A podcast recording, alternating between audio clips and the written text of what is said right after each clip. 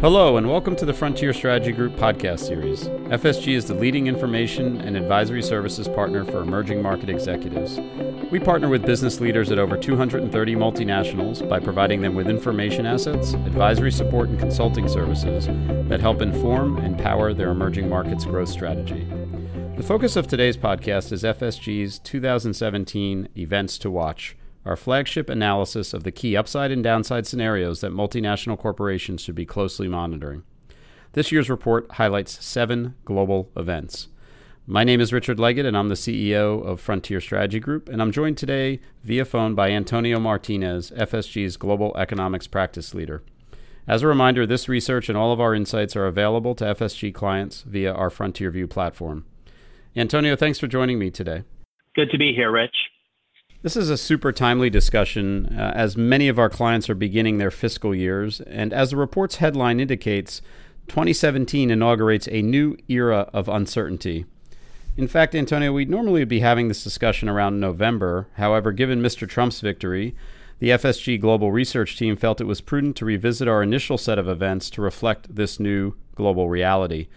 And an overarching theme to this year's piece is that in 2017, developed market politics is a growing driver of global volatility.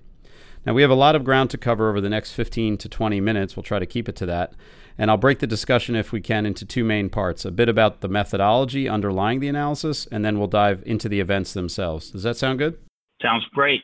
All right, let's jump right in. So, Antonio, first of all, the process for creating this report usually begins in the July August timeframe. And I thought it's always worthwhile when we take on uh, something as vast as these events to watch that you start by describing FSG's methodology and approach for the analysis. Uh, which essentially whittled down hundreds of potential events and scenarios to a short list, which ultimately this year is seven. Could you talk a little bit about it? Yeah, sure. We, we start by doing a bottoms up analysis driven by conversations, discussions with our regional analysts, and where they have found the disruptive events to their key markets, the ones that they cover, and they think are the events that most, most likely to disrupt uh, their forecasts, their expectations, and client performance. Uh, now, this can amount to hundreds of events, uh, so we then reduce our focus on a couple dozen potential events. And and then we do uh, discard them based on whether or not you know if, if, they don't they are they offer a pretty extremely low likelihood have really marginal impacts on 2017 business results for multinationals have a limited geographic effect or as we found this year are included in FSG's base case scenario. For example a super dollar effect hammering emerging market currencies, which we expect uh, will be one of the key themes in 2017. After this, we actually do a top down disruptor identification, looking at what scenarios may severely impact our global growth projections and MNC performance 2017, which usually then points into a combination of what's happening to a major developed markets, China, and commodity prices, though not only those factors. So, so you've made two major innovations or changes to this year's uh, analysis as well. The first is that this year's report focuses exclusively on global disruptors, where in prior years we've kind of blended global and regional. Uh, let's talk about how clients can adapt the global events to their specific regions and also where to find regional specific events and disruptors. Well, we decided to focus on drilling down on factors that are likely to impact emerging markets across the board. But when you look at the list of, uh, and we'll talk about them a little bit later, uh, the list of events we've chosen, they have uh, pretty much ramifications just across the board in different ways. Whether uh, whether you're looking at an event around trade protectionism or you're looking at the ramifications on commodity prices, these will impact each region. But you can also uh, when you're looking at potential disruptors for particular regions and markets, that's when you can look to the regional outlooks, which uh, have already been released and will be uh, re- updated over the next month uh, and focuses on those key disruptors at the more regional and country level. So use this report in conjunction with uh, two other assets that we have, the global outlook and the regional outlooks. The second innovation uh, in this report is that for each event you've provided what I refer to as a dual vector analysis uh, of the potential impact to market opportunity for our clients and also to business operations. Can you talk a little bit about the, the underlying criteria that you score each event along each of those vectors? Yeah, we wanted to deepen the analysis of disruptive events for uh, multinational MNCs by focusing on how they will actually disrupt on the one side, and one of those key vectors is market potential, by which we mean how government spending levels or government spending priorities, business investment and sentiment, consumer spending, uh, and also the ability to compete effectively. On the other side, we also wanted to focus operations of multinational. We focused predominantly on pricing power, supply chains, labor costs, and channel performance. Uh, essentially, we wanted multinationals to think about not only how they will be impacted from the demand side, but also look at their ability to continue to supply their markets effectively if one of these disruptive events were to occur. So it's much more than just a predictions list. This is really a business planning tool and, and, and a framework for how to interpret the implications, the so what now what for your, your business and your and your contingency plans. Exactly. And we want to make sure that our clients are let's just say looking at uh, you know not just thinking about strategic these these potential uh, events once a year during their strategic planning and then putting it uh, putting it away, but really map those to how they are going to achieve their targets, their objectives over the year, uh, and make sure that they're paying attention to that aspect of it. And as we can go into developing contingency plans uh, in place for them. All right, let's shift to the events themselves, the main the main event, if you will, and we highlight seven seven specific events. Given that we have some time constraints for this discussion, what I suggest is that we dive a, a bit deeper into uh, three of the events, uh, three of the seven, and then and then maybe we'll do a speed round for the other four if you're up for it. Does it make sense? Makes perfect sense. All right, let's get started then with the first event. And the first event uh, is titled China Loses Control. Can you talk about this event in brief? So, we've been talking about a hard landing in China for several years, and it's still something that uh, basically every multinational out there needs to be concerned about, even if they're not in China, even if China is not a major market for them, they could, they could, the ripple effects will be great. What this event is really kind of a transformation of that, really focusing on 2017. And really it's around seeing the Chinese government potentially fumble its efforts to manage the growing imbalances that we're already seeing in the real economy and in its financial markets, when you might see crisis in real estate, in the banking sector, and in currency markets, overwhelming its ability to cope. And really, the impact here would be that that inability is proven, and then you start to see a severe loss in confidence in China's central government's credibility and its in its ability to manage its economy. And when that happens, then we are in a whole new world. And you give this event a 35% likelihood of happening in 2017. Um, help us frame the 35% because that doesn't, on the surface, appear to be uh, on the one hand, if I saw if I had a 35% chance of my house catching fire, I'd probably buy insurance. But on the other hand, 35% is not you know not a sure thing. But it's it's on the high end of any of the events that we're we're focusing on. When we talk about that 35%, uh, it's actually among the most uh, among the events we're looking at. It's among the, the highest likelihood. Again, if, if we're looking in terms of our base case, still the expectation is that China's economy will continue to slow, but uh, let's just say in a very gradual way. Uh, what we see in that 35% is that there's a 35% chance, especially when we look at the impact on the, the market potential globally, that you might see that uh, you know our global expectation of 2.8% growth might be coming down a full percentage point. Uh, so I think our clients need to think about the severity uh, of the impact, even if it's say not a 50, better than 50% probability. So I think definitely companies need to be thinking about that because it's going to impact uh, not only China, but its trading partners, commodity exporters, and just about any other market that has any linkages uh, to the global economy. And what about the impact to business operations should this event play out in any any form or fashion? We think that Chinese, the Chinese market, uh, you know, I mean, I don't, we, it's self-evident that it's very China, the Chinese market is very important for most multinational supply chains. So the the the fumble could have an impact on uh, labor cost, on the ability to supply their products not only to the Chinese market but to other markets, and will significantly have a negative effect uh, on operations. Although I think many companies will be worried about the business operation aspect of it, but the the market potential is an even bigger uh, problem here. Got it. And what actions uh, should clients take now, in your view, to be prepared for this event? And I think this is a universal question across all the events. So maybe we'll use China as the example, and, and then you know keep that lens in mind as we think about other events. Well, we always talk about contingency, building contingency plans for not only yourself, but your Chinese partners and your local operations, really focusing on diversifying your market portfolio, focusing on resilience. And even when you're looking at just the Chinese opportunity, ensure that you are prioritizing the part of China that is most accessible to, most resilient uh, to any kind of shocks that might might occur. Uh, and again, this is basically just setting yourself up for success. China, most multinationals have made a big bet on this market. And even if you haven't, you probably made a big bet somewhere in emerging markets and they will be impacted as well. Great. Let's shift to the second event, Antonio. It's labeled uh, Trump Trade Chaos. It sounds like a, a headline Mr. Trump would, would write uh, almost himself. Uh, clearly, our clients are all dependent on trade for their success. This event, in brief, uh, in a brief few words? What we see in this event, is, or what we call it, it could be a, a, series of events. But when we look at it here, is that um, basically Trump um, moves in a direction towards uh, implementing protectionist, protectionist measures against major trading partners. And really, the ones that come to mind are obviously Mexico, but even more importantly and significantly, China. Uh, what we could see over this year, and I think markets are probably underpricing the, the potential for this, is that you can get yourself, particularly with China, in a tit for tat trade war. Uh, or even uh, with, with Mexico in an exit from NAFTA without a plan going forward.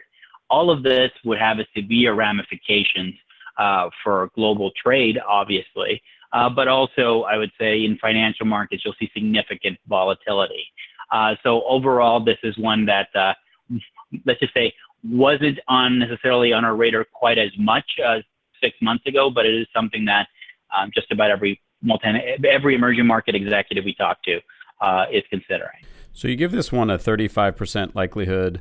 Uh, although I think the likelihood, if I if I dig a little deeper, is uh, of, of, some policy changes are, are is greater than 35 percent. But the the confluence of all these mm-hmm. factors coming together is more of a 35 percent likelihood.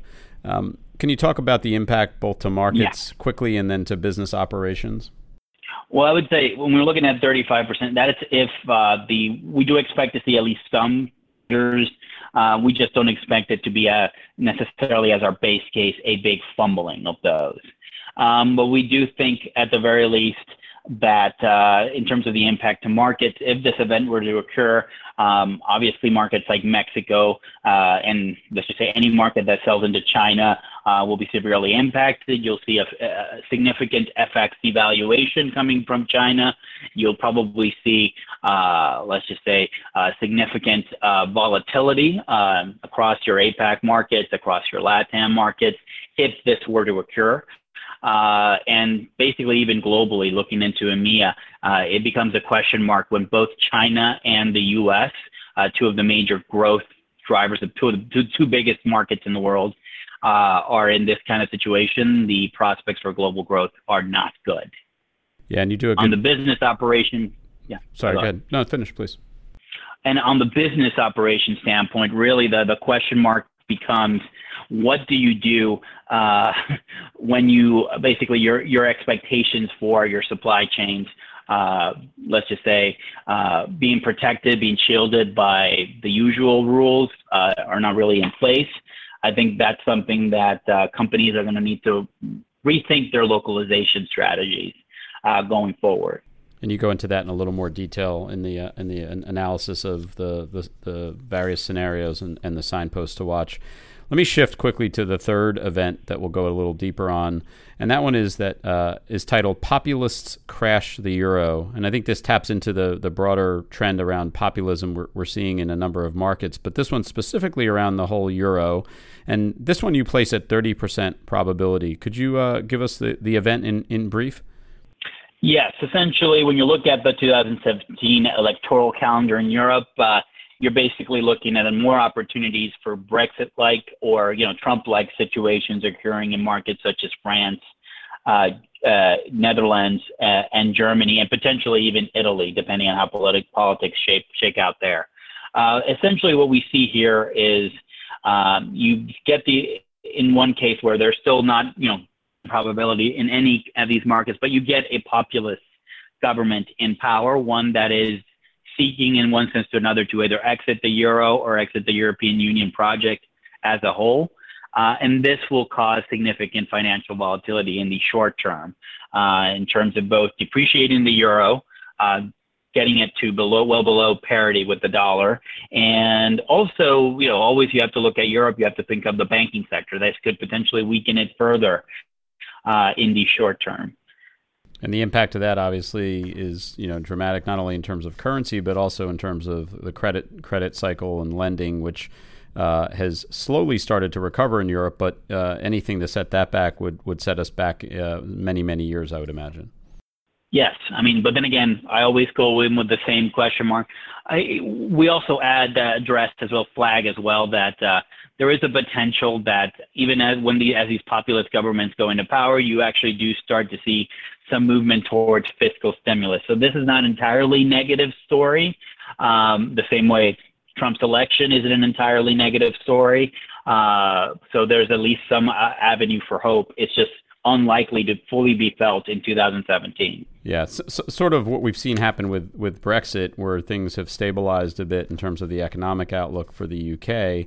However, the, the, the, the future of the euro really uh, hinges on uh, on on the rest of the major countries holding together. And if, if we see some of this populist movement and, and the political will shift, that that puts the foundation on shaky ground.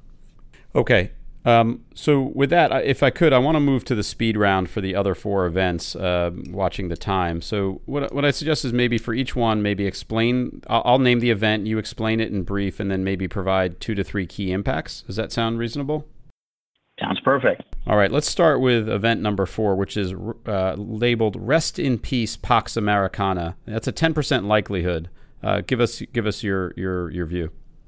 Yes, uh, essentially what we're talking about here is that uh, uh, President Trump uh, removes U.S.'s global security umbrella, particularly in East Asia and in Europe, in favor of more of a transactional, transactional interest rate foreign policy, which is we do expect to see, but not to the point of, say, exiting NATO, exiting some of the other collective security agreements that it has.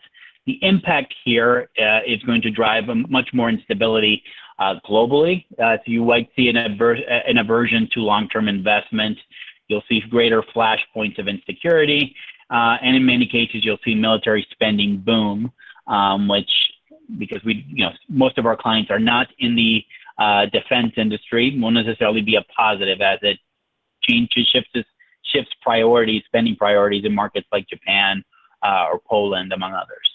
Okay, next up workforce localization crackdown. 20% likelihood. Go. We've already started to see that uh, there's a growing backlash to globalization in developed markets and some slowing growth in emerging markets that has led to severe restrictions on labor mobility across markets. Um, essentially, what this means is that uh, the standard, standard operating procedure for multinationals is, let's just say, less. There's less flexibility getting built in and this means there's going to be higher premium on specialized skills in key markets, more limited management mobility, and let's just see uh, certain markets where you've seen significant labor exporting. Uh, the, the gains from them from remittance standpoint will be fewer. I mean, this is markets like Mexico and India, among others. All right. Next up, oil supply shock, which is surprising because we had oil uh, supply essentially glut several years ago, but now oil supply shock, 20% likelihood uh, which I think is somewhat of a mixed bag event. But go ahead and give us your, your quick view. What we see in the oil supply shock is, in a sense, what can drive oil prices back up $5 per barrel. What we have currently over the last few months, we started to see a little bit of an uptick. Uh, that's because of the OPEC Russia uh, production agreement uh, that has caused at least uh, an end to the oil glut. But what we see here is that there's many different uh, factors that can, uh, well, markets that can go down given the level of uh, instability built in after several years of very low oil prices. We're talking about Venezuela. We're talking about Nigeria. We're talking about obviously markets in the Middle East and North Africa um, that have and continue to suffer from severe instability. Uh, all of this would be, let's just say, negative for those markets and negative for uh, consumers in non-oil exporting markets, but would be a short-term boost uh, to those markets, those non-disrupted oil producers. Uh, so that would be a benefit, and it also might be a boost for the U.S. shale as well. Great. And then the final event, Antonio, uh, is the U.S. infrastructure boom and the 35% likelihood for 2017. Obviously, a lot of rhetoric around this during the elections uh, and very much a positive demand driver, but only a 35% likelihood for 2017. Uh, please frame that one for us. Well, the question mark is not whether or not we will get some level of fiscal stimulus this year from the Trump administration. We probably will. The question is whether or not infrastructure will be a major component of that or a minor component of that. Um, if we're talking around uh, the initial campaign promises of a trillion dollar investment, then you could really see this. Uh, uh, infrastructure boom taking place, especially if it's not just in terms of tax incentives, but actually some uh, fiscal spending on the line. Uh, now, the the negative on this is that it's, while we don't give it a 100% probability, is that we expect this is going to be significantly watered down by the GOP Congress, and we expect that uh, something closer to 250 billion, probably mostly in tax incentives, uh, will be what comes out of this. Uh, again, there's still a little bit of hope that something bigger might occur, but um, this is definitely one of those events to take into account um, as you're looking at upside opportunity. Great. Okay, Antonio, in closing, um, I know that was really fast and there's a lot more depth, but uh, we have limited time. So, in closing, I, I did want to just close the loop on 2016 and the 2016 list for a moment. Uh, we're often asked about FSG's hit rate for these events, and while no one has a, a, a perfect crystal ball, um, I'll just point out that in the 2016 report, we highlighted 11 events, of which eight uh, came to pass uh, either entirely or partially, and three didn't uh, play out yet. Any comment you wish to make about the 2016 results and hit rate? And again, on this count, we're also these are all events that we had at best a 35% and usually somewhere around 15 to 20% likelihood. Um, but what we did see is that uh, uh, the wave of subsidy cuts in MENA did occur. Uh, we did see a little bit of China rallying around the flag, uh, which we talk, talk about in terms of China protecting its own uh, domestic players. I think a lot of our clients would say they've definitely seen that occur. Um, the Eurozone austerity backlash will have definitely occurred and it's still right now the base case for us. And other events such as Schengen border disruptions has been pretty clear, now part of our workforce localization crackdown event. And other factors, uh, particularly a crisis in Turkey, uh, the continuation of the property market situation, uh, meltdown in China, it's a continued risk and the corruption crackdown in LATAM is still uh, something we're concerned about, uh, especially uh, uh, given recent news over Odebrecht. So uh, I think we got a pretty good list of, of, of, events that have occurred or are still in among the risks and probably in our regional disruptors. the ones where we didn't really hit on was we didn't see anything close to a Cuba monetary unification. Um, as we know, Fidel died this year, and so uh, and the government has been very, very lax in terms of wanting to move forward with reform. We didn't really see too much of. Uh, uh, we saw movement from India uh, in terms of reform, uh, and we didn't see states uh, states get in the way on that front. Um, and we haven't seen any protectionism from Russia, which doesn't mean that necessarily Russia's economic management has been excellent, but at least protectionism hasn't been a big part of the story. Great. Well, Antonio, I want to thank you, uh, as always, for this excellent and insightful discussion. I wish we had more time and we could, I, think, spend hours on this topic uh, as we've barely scratched the surface.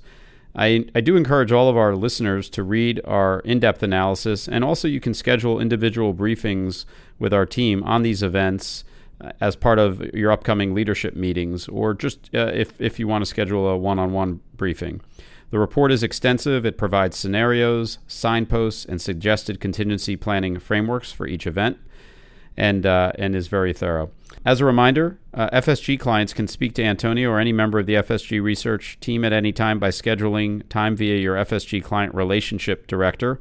And all of FSG's research, frontier data, leading indicator data, curated news feeds, and other content is available and always updated using our Frontier View dashboards tool, which is part of your Frontier View platform. This concludes our podcast. Until next time, we wish you great outperformance across your developing markets portfolio in 2017 and beyond.